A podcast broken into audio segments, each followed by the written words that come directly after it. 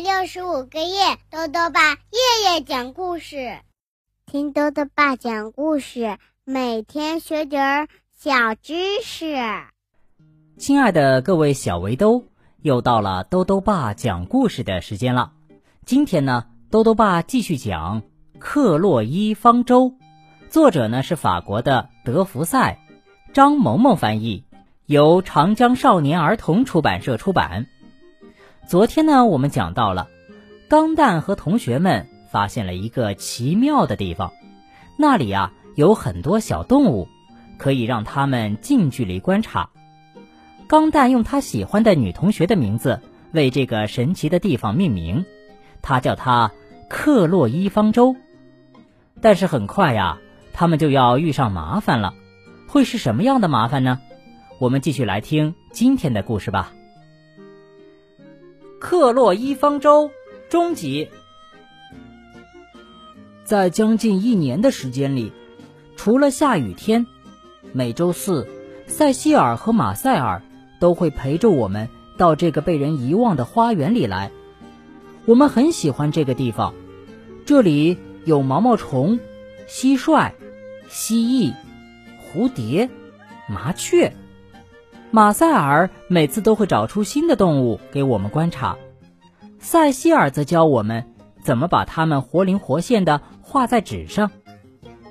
但是，一个春天的下午，我们刚刚走到花园里，最前面的迪伦突然停了下来，他紧张地说：“哦，不，他们，他们要把这一切都毁掉！”我赶紧朝前走了几步。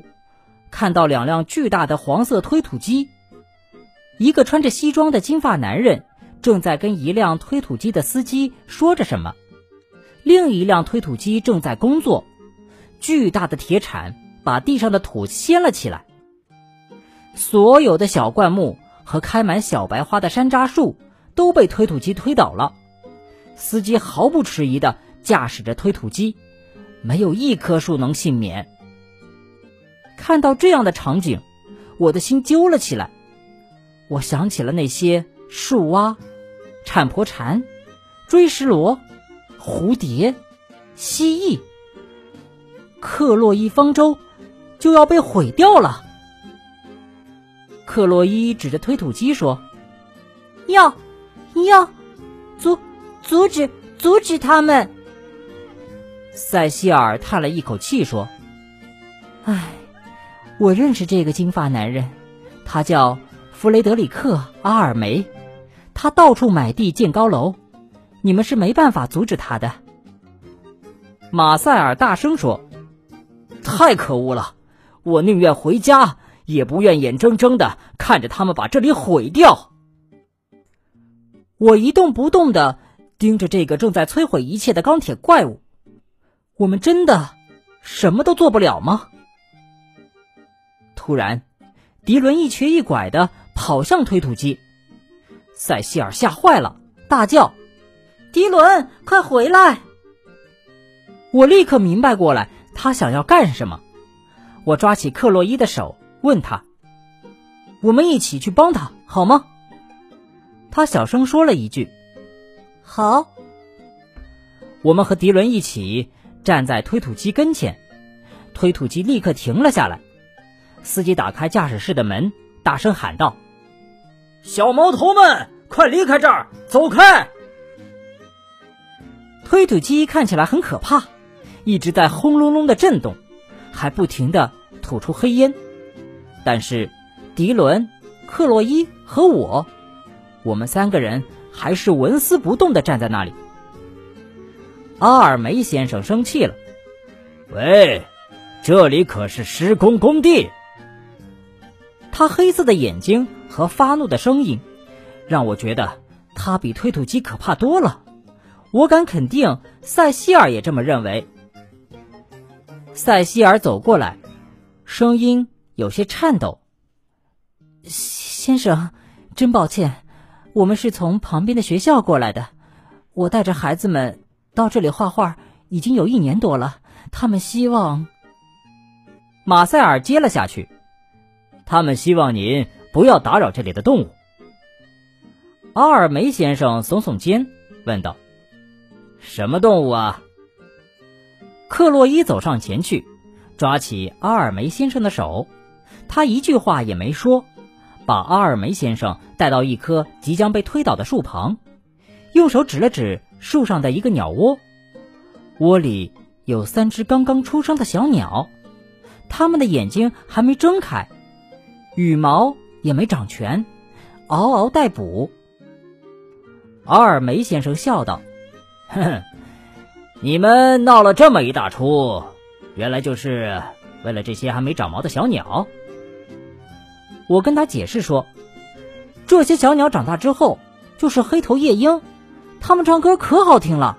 这里还有树蛙、蜻蜓、蜥蜴、蝴蝶，还有……”阿尔梅先生打断我说：“好了，孩子们，我知道了。”他看了我们好一会儿，然后说：“听着，刚刚你们跟我说了这么多小动物，但是实际上我才不管它们是什么东西呢。而且你们根本没有权利出现在这里，这是我的地盘。看在你们一个个都这么可爱的份上，我给你们十六个小时的时间，也就是说，一直到明天早上，你们可以在这里。”把想画的东西都画个遍，但是明天早上一过，你们就不能再踏进这里半步，这样可以吗？迪伦结结巴巴的说：“但但是，呃，这这些动物，他们他们会不会被？”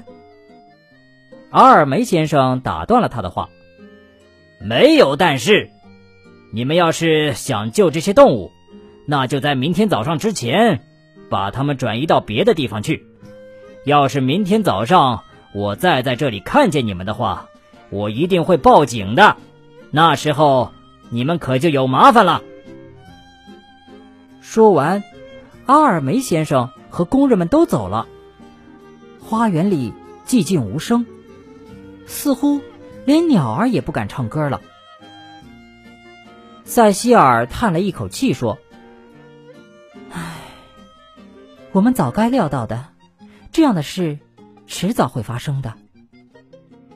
迪伦大喊：“快，我们去拿水桶，要让这些动物活下去啊！”好了，小围兜，今天的故事先讲到这里。阿尔梅先生和他的施工队要毁掉克洛伊方舟，钢蛋和他的同学们能救下所有动物吗？欢迎继续收听明天的故事。最后呢，又到了我们的小知识环节。今天啊，豆豆爸要讲的问题是：橡胶工人为什么要晚上割橡胶？在南美洲的巴西生长着很多橡胶树，天然橡胶的原料呢，就是从这些树中采集的橡胶叶。但奇怪的是啊，橡胶工人们都是在晚上去割橡胶，这是为什么呢？豆豆爸告诉你啊，这是因为。橡胶叶的生成必须要经过一整天的阳光照射，所以呢，在白天的时候啊，橡胶树内的橡胶叶很少，只有到了深夜才会充满树体里的导管，所以橡胶工人们就只能在这个时候干活了。豆豆爸还想问问小围兜，你觉得钢蛋他们会用什么办法来拯救克洛伊方舟里的小动物呢？如果想要告诉兜兜爸。就到微信里来留言吧，要记得兜兜爸的公众号哦，查询“兜兜爸讲故事”这六个字就能找到了。好了，我们明天再见。